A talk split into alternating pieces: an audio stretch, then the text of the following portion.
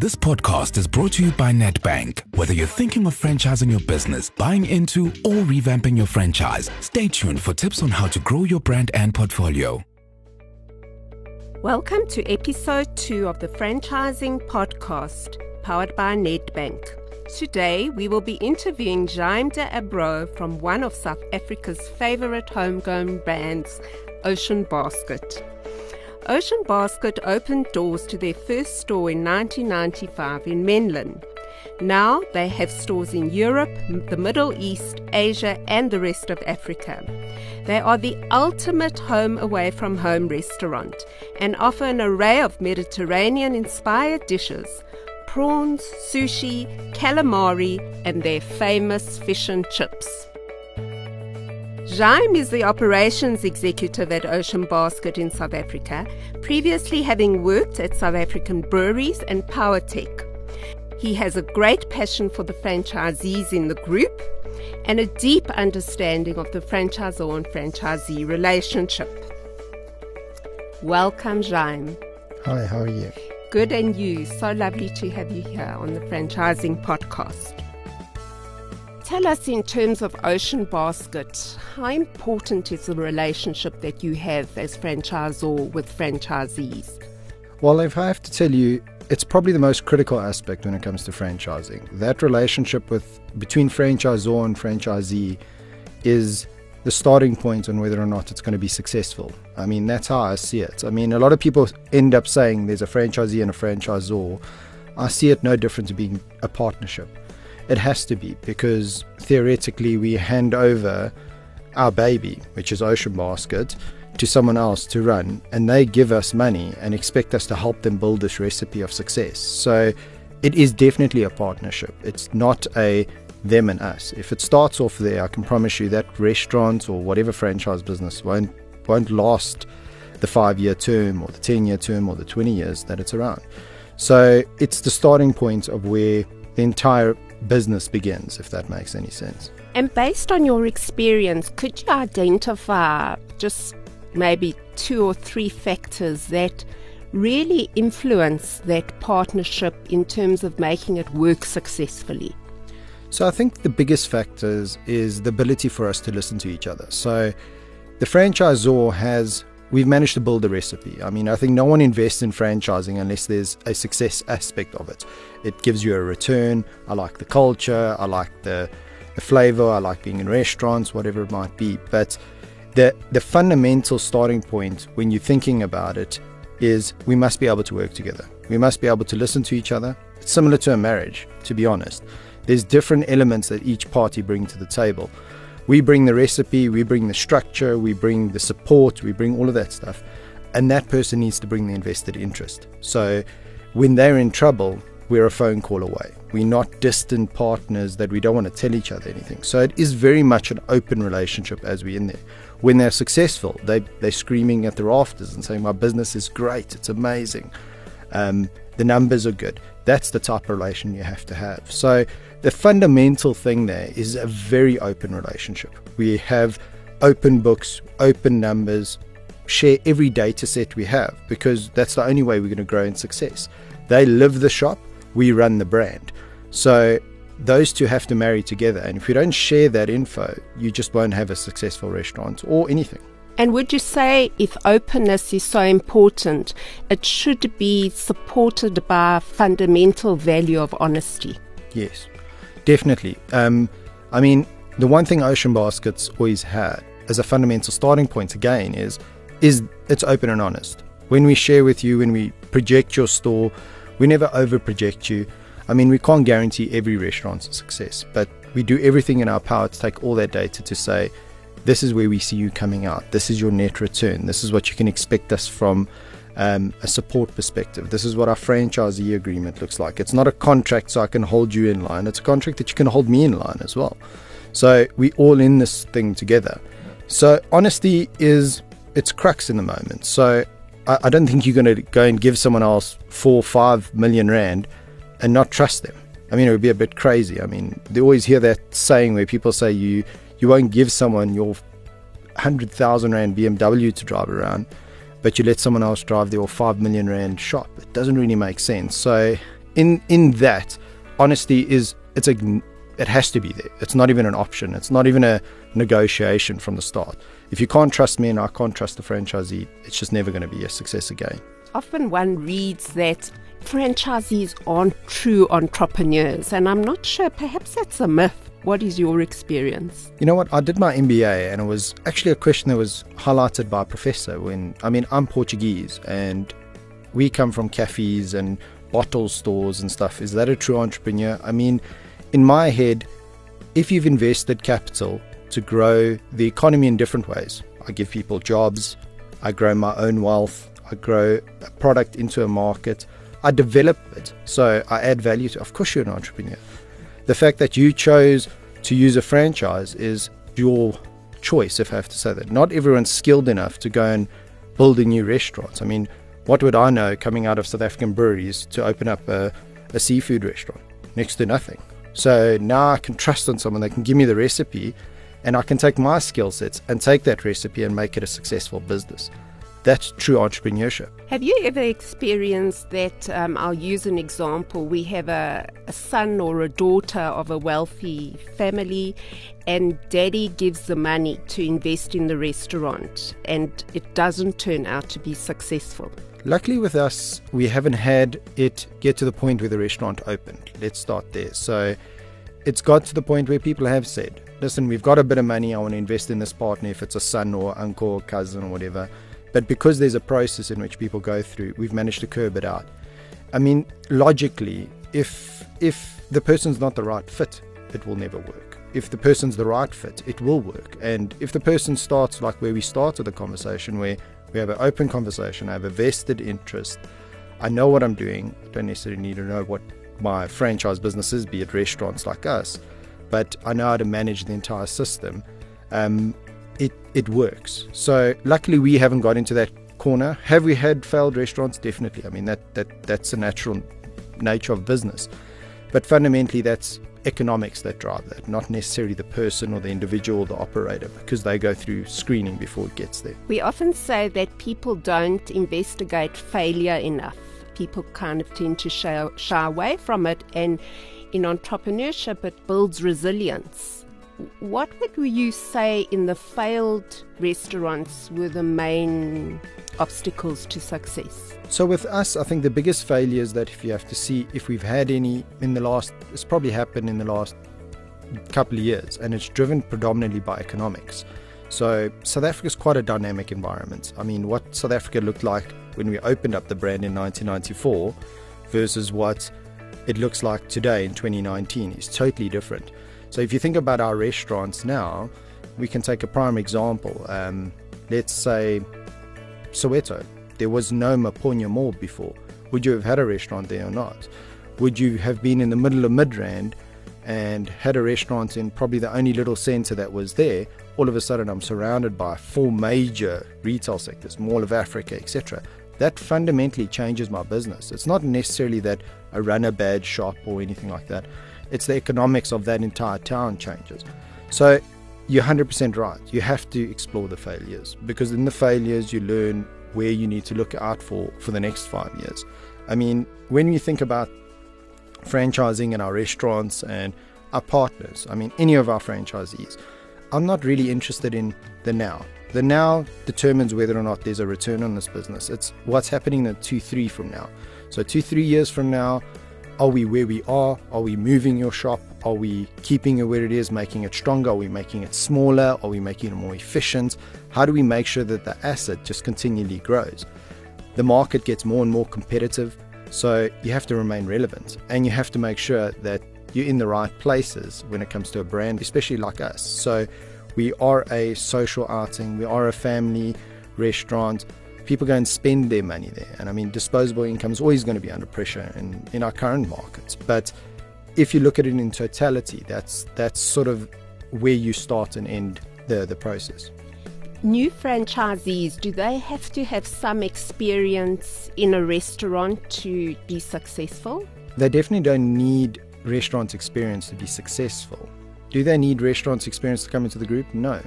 Um, I think people have different strengths. Um, like I said, we give you the recipe. We tell you, we train your staff, we train you uh, on how to run the restaurant. So, in my head, the stronger, successful franchisees in the current markets, because again, 15 years ago, you opened up a restaurant, it was a less competitive environment, there was more, we were on a massive growth path with South Africa and so forth. It was almost a sure thing, you know. I could have fat, I could have waste. There was there was lots of money that was coming through on the bottom line. Now your restaurants need to be run like businesses. These are not it's not like the woo that goes in there and on a Friday night I see the owner walking around. He's working. He's now literally working. He's watching the back of house. He's seeing what his systems and controls are in place. I think if you have to see what the first ocean basket or even the the 20th one versus the way it's run today is a totally different business. So knowing the restaurant game on cooking food, you're buying into a brand. That's the support structures that Ocean Basket provides. We'll train up the crew, we'll assist you. We are continually in a support function in that shop to make sure that it can produce the food, as well as we have a business unit that helps you run your business better from the income statement from the top down. So, do you need restaurant experience? No. Do you have to fit the culture well? That's probably more important. Yeah. And and could you define your culture in one sentence for us? Oh, that's a very difficult one. We we are that Mediterranean home of seafood. I think the best way you can say it is the way we share our food when we eat. If I sit with the shareholders or even our franchisees or our partners at any point in time, if you have to sit with them over a meal, that's how the business is operated. So you can imagine this big, long table with everyone sitting and everyone dishing up off the middle of the table and sharing and laughing and fighting because it always will be there. But that is our culture. We're a very loud, very honest, and very upfront business. Um, we want to protect everyone and we treat everyone as part of the family. When you come in, you're in our family and you're important to us. You're like a brother or a sister or aunt or uncle. And that's the way we like to keep it. Jean, just listening to you when you're speaking about sharing, it's so clear that your arms are very open and you embrace your customers, you embrace your franchisees, and you, you exude warmth just sitting across from you. I think people in an organization need to be able to show the reality of what the culture is. So, so from what is a difficult question was such a hugely valuable answer in terms of of Ocean Basket franchisees. New franchisees, how do you sift through all the inquiries that you get? Who will be you know, chosen. Mm. Yeah, it's difficult. I mean, I don't necessarily want to say they're the chosen ones, but um, we do get lots of inquiries, and it is probably the most important step right in the beginning. So there is a process that everyone goes through. Um, it's a natural process for us. I mean, with Ocean Basket, I mean, it might be different with any other the brands out there from one of the tire franchisees or another restaurant group, but it actually starts with us actually sitting over a meal or over a coffee in our restaurant and just trying to understand each other. So that conversation tends to start with um, myself and our head of new business, where we actually engage with that possible new franchisee. When it gets to that point and we have a sense of comfort that the relationship could possibly work, it actually gets to the next level, which then goes into them meeting the core team, which is what we'd call it as the driving team or your executive team. They will meet up with them and then we'll get an engagement feel because, again, a lot of our business is over the table conversations. If we can have those tough conversations up front, we know what type of relationship we're going to have going forward. And also what type of expectations you have. So when the expectations are literally laid out at the t- on, in front of us, in front of the table, we can say we can meet this, you need to meet this, we need to do this in order for this to be successful. And then that possible franchisee, even if it's an investor, will end up in our kitchen. And I mean, that's prior to even going through training. They'll spend a a month end weekend or one of our busier trade weekends in one of our bigger shops, going through each of the sections of the shop with one of our operations team. And this is just to make sure that the person is sure that he wants to get in the game. I mean, a lot of people think restauranting is very like glamorous. Restauranting is glamorous, but it comes with a hell of a lot of work.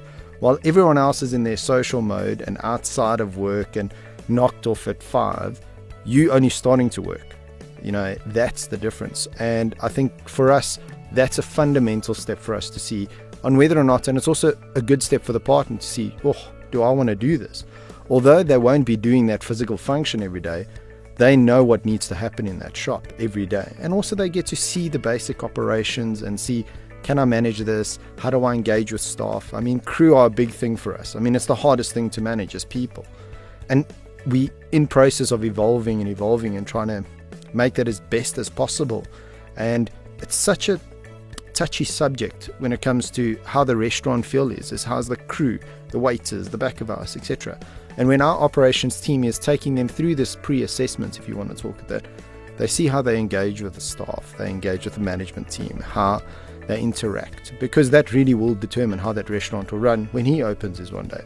Once he gets through all of that, or she, or or um, gets through that entire process, it then goes into the more detailed stuff. Let's talk about site, location, etc.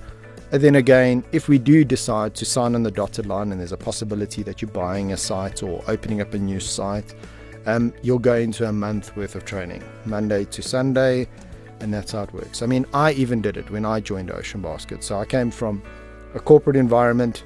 I wasn't allowed to work until I literally sat in a restaurant from the 1st to the 30th, morning to night understand every section, every area, every environment, because that's truly when you start to understand and you build a passion for it. If you really want to do it, some people walk out of there and go and say, "Oh, you know, this is this is harder than what I thought. I thought I was just going to give the keys to the manager and go." And some people walk in there and say, "Oh, this is such an opportunity. It's giving me something different." Um, I can see the, the the future and me in this in the same environment. So it's a balancing act of the two, but it's important again. If they don't go through those processes, you're almost setting someone else for something that they, they're not going to experience, they're not going to expect. At least now that everything's on the table. You know how the restaurant runs, you know what the back of house looks like, you know what the grill line looks like when it's chaos in the restaurant and it's full and and the coordinator screaming to the griller and the fryer, you know exactly what it is. So you're never under pressure again. You go through those processes up front. Um, so yeah, it's it's it's quite interesting because it changes. I mean, the dynamic is totally different. You have an owner, operator, and investor. What does an investor want to do in a in a shop all day? So he'd have to get his operators to come and sit there for that week because it has to get that environment going. And would you say that a an international franchisee in one of the countries that you operate is any different to your local South African franchisee? I think the fundamentals are the same. Obviously, we've went into international markets via master licensees and different formats um, versus even owning some restaurants in Cyprus. Um, but they carry the same fundamentals. The difference is we come there with a working recipe. We know our restaurants are strong. We know the consumers like us. We know that we offer that environment where you can feel valuable. Your family can come there. The kids sit at the table. It's it's just fun and loud and and it's it's homey and you get a good value for offering meal.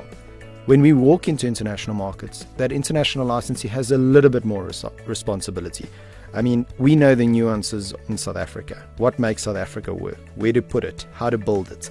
What does the site look like? What does labor look like? All of that stuff. In the international markets, they have a little bit of local knowledge that they also got to bring to the table. So we can bring all the packages and saying this is what makes a perfect restaurant and the perfect site, etc they got to come with elements of saying, okay, our labor works a little differently. We need to adapt for that. Our site locations are not malls, maybe they side street corners. So they come with a little bit more responsibility in making it work. I mean, we can research it until we blue in the face, but experience on the ground works. That's why we work in South Africa easily, because I can tell you tomorrow we shouldn't go there or we should go there because I know it well enough. So that's that's what we expect from the international franchisees. And again, they're holding the flag thousands and thousands of kilometers away from here. So that culture fit again has to be so good that I can trust the fact that that restaurant will run and will only see us in three months' time when one of our team go and support. I think it's quite phenomenal that you are successful in, in countries beyond our shores because many a restaurant brand have tried some have been successful, but I would say the vast majority haven't been successful. So it's a great achievement from a South African point of view. Lastly, Jaime, non performing franchisees and those that don't kind of fit into the mold that you ideally would like them to? How do you deal with them? No one ever likes getting to these conversations. I mean, I think it's the toughest thing. I don't ever open up a store with a possible franchisee or partner to see it fail or to see it not deliver what we deliver. Um, and see our consumers not getting the experience that we expect them to get. So these things do happen. People change. You might have the perfect marriage in the beginning, you sort of grow apart, maybe you have different interests, maybe people have different timing, maybe they get tired. I mean, there's there's multiple reasons. These things are normally governed through the conversation. I mean, we have 150 stores in South Africa, probably around 110 to 120 different franchisee partners. If one of those are breaking the system, they're putting the other 120 at risk. And I mean, those conversations normally start there where we, we start the conversation in saying that it's not working and you're putting everyone at risk because you're not just putting the brand or your store or your or the signs outside. You're putting the whole system at risk. And other people have vested their lives in this thing. They see the success. They want to grow it. They're driving it. So often or not we have that conversation up front. It's tough. I mean I, I, it's it's always the hardest conversation. It's always going to be there dependent on where people are in different life cycles. But we also have an Agora team, which is a group of franchisees that we engage with every three months, six months, um, around what's happening within the restaurants and also saying, I mean, they're the ones that also highlight and say these guys are not delivering to the consumer experience because the consumer in South Africa will be in Bloemfontein today and Louis Trichard tomorrow. We expect the same offering across the two. If we don't get that, you lose that customer to the group and that's that's we can't take that risk. It just puts everyone at at at, at, at risk. So we have those open conversations. I started the conversation saying, right in the beginning, if it's not working, we'll say it's not working. It's not working. You mentioned the word agora. What does that mean? What does it represent? So agora for us, I mean, it was developed even before my time. I started at Ocean Basket. Is it's our selection of franchisees that represent the whole network because you can't always sit with everybody. So I think the phrase or saying is it's an open assembly where people come together and discuss it. And that's exactly what it is. Um, we tend to sit with them every six months with our menu cycle as well as every three months and they on direct contact with us. So there's representatives in each of the regions that sit part of this Agora Council that exists that gives us input that we don't necessarily see. Jaime, everything that you speak about speaks of warmth, speaks of engagement, speaks of consultation. A fantastic contribution to our podcast series. Thank you so much for giving us a better understanding on the selection of successful franchisees. Thank you.